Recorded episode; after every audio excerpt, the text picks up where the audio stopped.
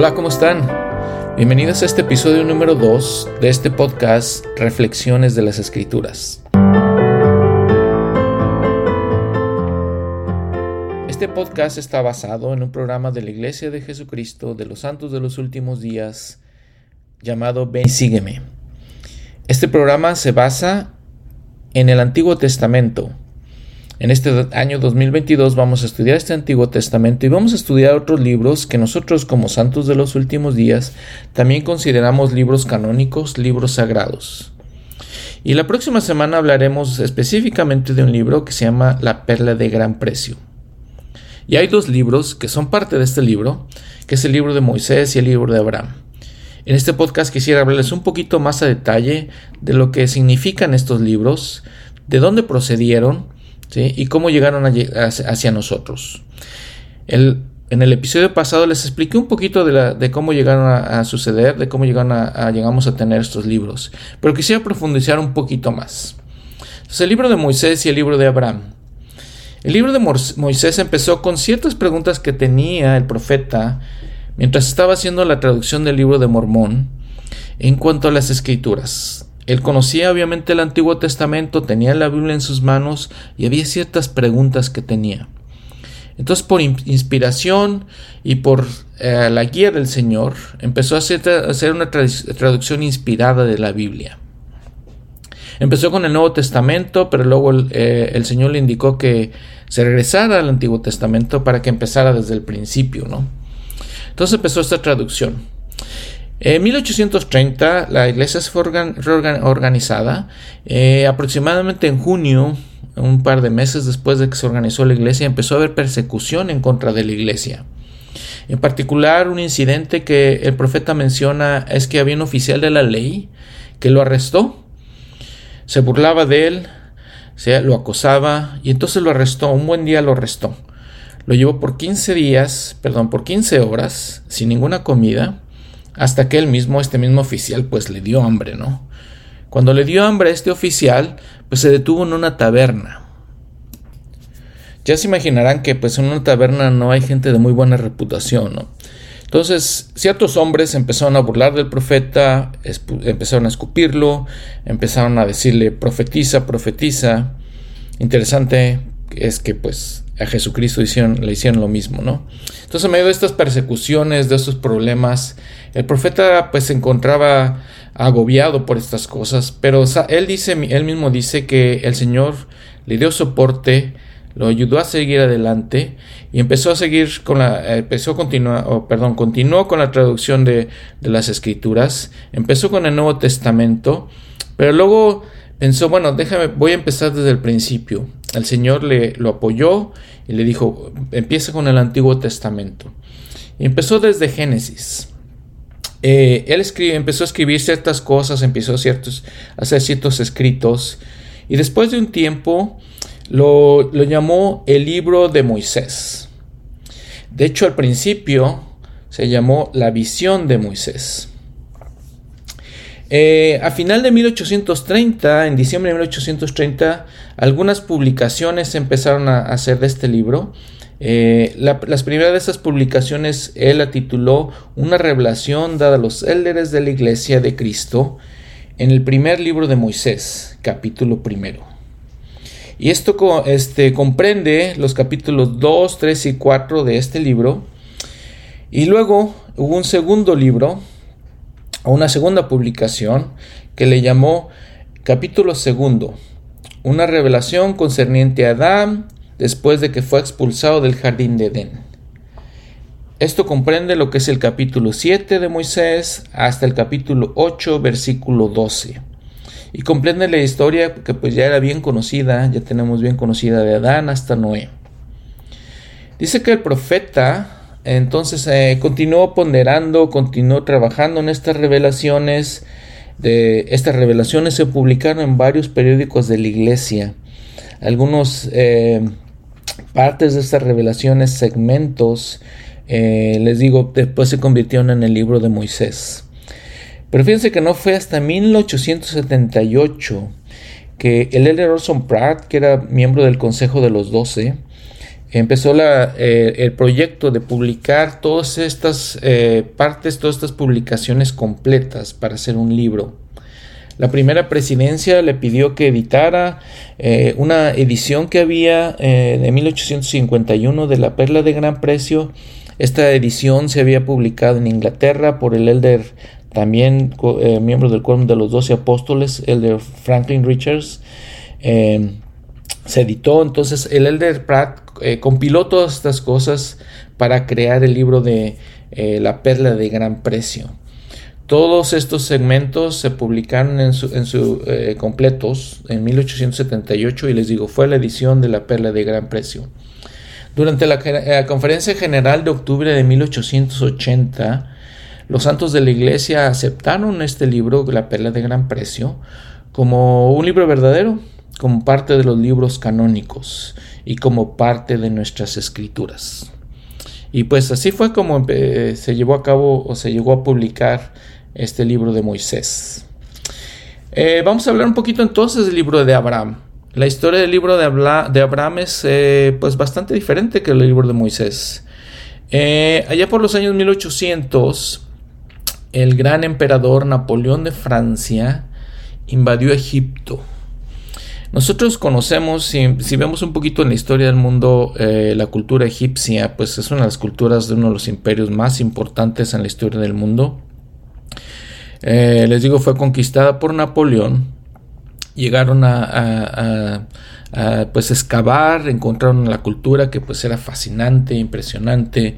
La gente se empezó a, interesar mucho en la cultura y como sucede mucho en estas conquistas, como ha sucedido en nuestros países latinoamericanos, ¿no?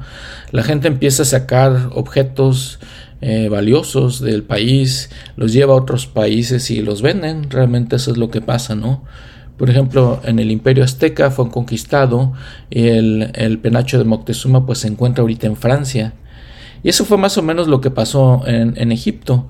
Eh, ciertos hombres, por ejemplo, uno de los hombres que estaba a cargo de la excavación de algunas excavaciones, eh, la sacaron de Egipto.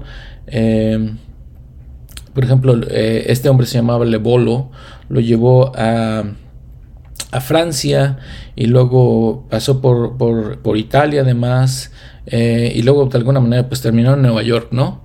eran 11 momias que, salió, que sacaron de la ciudad de Tebas eh, las llevaron a, hacia Nueva York, como les decía, había otros rollos ahí mismo también, y llegaron a manos de un hombre que se, llama, se llamaba Michael Chandler, ahí en Nueva York.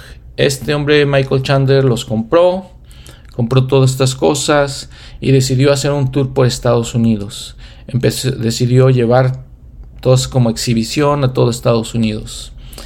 En algún momento en su viaje llegó a Kirtland aquí en Ohio, donde estaban los miembros de la iglesia, donde estaba el profeta, donde vivía el profeta.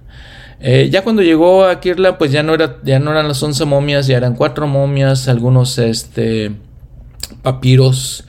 Eh, un grupo de santos de los últimos días, ahí mismo en Kirtland, compró todos esos objetos, para eh, quedárselos, para presentárselos al profeta José Smith, conociendo su, don de, traducción y la inspiración por, eh, por, medio de la cual lo hacía. Eh, el profeta entonces empezó a revisar estos papiros, empezó a traducirlos. en 1842 se hace un poquito mención de estas cosas. No sabemos exactamente todo lo que pasó, pero para esas fechas también ustedes saben que por la persecución en la iglesia, la iglesia se mudó a Nauvoo, Illinois. Este, y este, no sabemos exactamente todas las cosas que pasaron en, eso, en ese momento. En 1842 eh, se publicaron o ya estaban listos cinco capítulos del libro eh, de esos papiros más bien se convirtieron en libro y también los, los, eh, dibujos que, hoy vemos en, nuestras perlas en nuestra perla de gran precio que en los facsímiles 1, 2 y 3.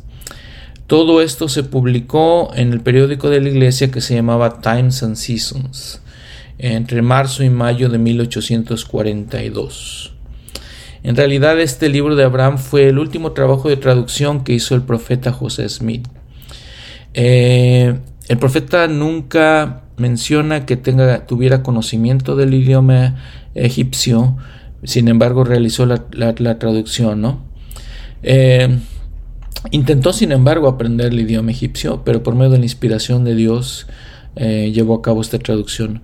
Lo que es muy, muy interesante es que el profeta en aquellos tiempos no se conocía realmente gran cosa de la, cultura egipcia. Igual con el libro de Mormón, ¿no? No se conocía mucho de las culturas de, América. Sin embargo, eh, nuevamente por el poder de Dios, sabemos que se, realizaron, se realizaron estas traducciones. Eh, cuando los santos de los últimos días pues tuvieron que abandonar Nabú nuevamente por las persecuciones, eh, la familia de José Smith en 1856, quedándose con la, familia de José Smith con las momias y los papiros, las vendieron. Las vendieron estas momias, eh, llegaron a, por, de alguna manera a Chicago. En Chicago en 1871 hubo un gran incendio, se quemaron y curiosamente no sabemos cómo llegaron al Museo Metropolitano de Arte en la ciudad de Nueva York en 1900 eh, y en 1967 este museo de arte pues los, regaló a la iglesia, ¿no? los transfirió a la iglesia. Eh, la iglesia los publicó en, ah, en, una publicación de la iglesia Improvement Era. Ahí los, los, los ah, publicó. Eh, ya eran solamente fragmentos, no eran los papiros completos. Y bueno, el debate, ustedes ya saben de que si esos papiros, papiros eran reales o no eran reales, pues creció.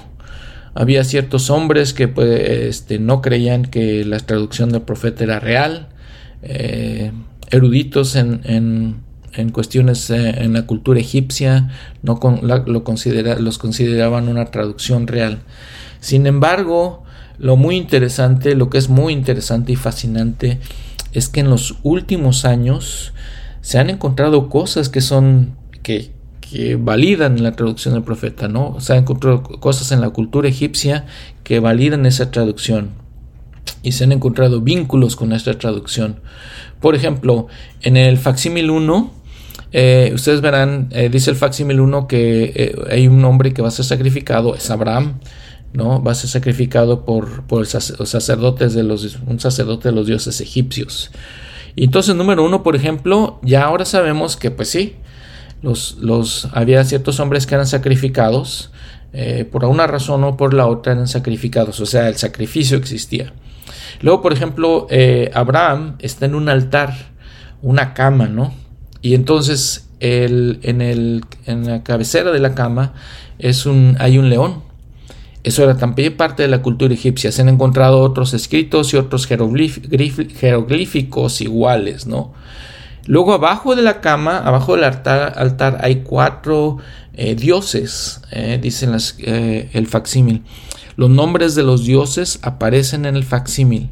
Lo que es muy interesante es que ahora han encontrado que sí, esos nombres eran reales, que sí existían esos nombres entre los dioses egipcios. Otras cosas muy interesantes, por ejemplo, el libro habla de, algo que se llama la planicie de Olishem, eh, algo que nunca se menciona en la Biblia. Y curiosamente, bueno, eh, se, creía que Abraham vivía en Ur de los Caldeos, que era más o menos al sur de Irak, en esa área más o menos. Eh, se ha encontrado en el siglo XX que un área que es parecida a Olishem, que más bien es en el noroeste de Siria. Entonces, validando lo que dice eh, los escritos de Abraham.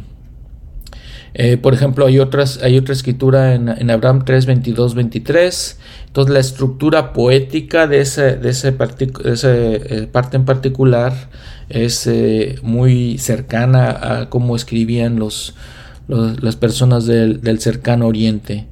Y, les digo nuevamente, hay muchas, muchas cosas en las que se ha, se ha comprobado eh, o se ha verificado ciertas cosas en los, en los facsímiles que son muy interesantes. Por ejemplo, en el facsímil 2, déjenme comentarles también, en el facsímil 2 eh, menciona cuatro partes eh, en ese facsímil que menciona que, son como las, las cuatro partes de los cuatro, los cuatro puntos cardinales de la Tierra. Ese es otro, otro ejemplo de, estas, de estas cosas, ¿no? Y así hay otras cosas que se, están verificando, ¿no? Eh, tenemos, que ser, tenemos que ser honestos, no, eh, no todo se ha verificado. Eh, muchos, les digo, egiptólogos realmente dicen, no, el libro de Abraham no es cierto, no concuerda con lo que sabemos de los egipcios.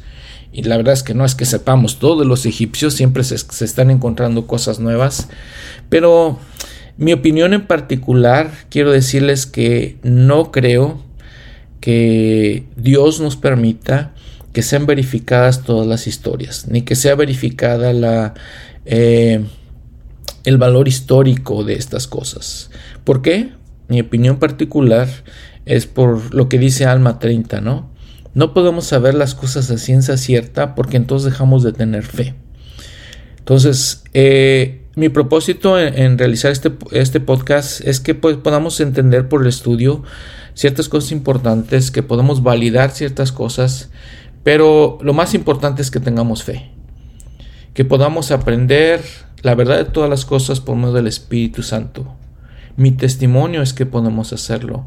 Mi testimonio es que si leemos las escrituras y leemos las doctrinas, que podemos, por ejemplo, leer las doctrinas que se encuentran en el libro de Moisés y en el libro de Abraham, cuando nos habla de la preexistencia, nos habla de la creación de los mundos, nos habla de la creación de este mundo, y entonces por medio de eso podemos aprender y entender que estas cosas son verdaderas. Por ejemplo, nos habla de la creación de muchos mundos. El Señor le muestra a Abraham y le muestra a Moisés la creación de miles de mundos, innumerables, dice. Y nos enseña, nos enseñan estos libros que aún así somos hijos de Dios. Que aún así, con estos números eh, o innumerables mundos, aún así Él se preocupa por cada uno de nosotros, por cada uno de ustedes y yo, y por las cosas íntimas y los problemas que tenemos y las dificultades que tenemos por cada uno de nosotros. Nos mencionan las doctrinas de estos libros que también somos hijos de Dios, y somos creados a su imagen. Todos nosotros. No importa nuestra raza, no, importa nuestra apariencia física, no importa dónde nacimos, somos hijos de Dios creados a su imagen. Y estas son las doctrinas importantes que necesitamos entender, que necesitamos aprender y que es mi testimonio que son verdaderas. Es mi testimonio que todas estas cosas son sagradas y verdaderas, de la misma manera que el libro de Mormón es verdadero y lo comparto con ustedes en el nombre de Jesucristo. Amén. Bueno, muchas gracias por escucharme. Eh, nos vemos la próxima semana. Ya la próxima semana en el episodio número 3 ya vamos a entrar directamente eh, con el programa de Ven y Sígueme. Les digo, vamos a estudiar dos capítulos de, estos libros. Eh, el episodio número 4 vamos a empezar con Génesis. Vamos a estudiar la creación. Entonces, por favor, acompáñenme. Espero que, estemos aprendiendo juntos y que sigamos aprendiendo juntos. Y nuevamente que pues eh, escudriñemos las escrituras, porque en ellas nos parece que encontramos la vida eterna. Hasta la próxima semana. Gracias.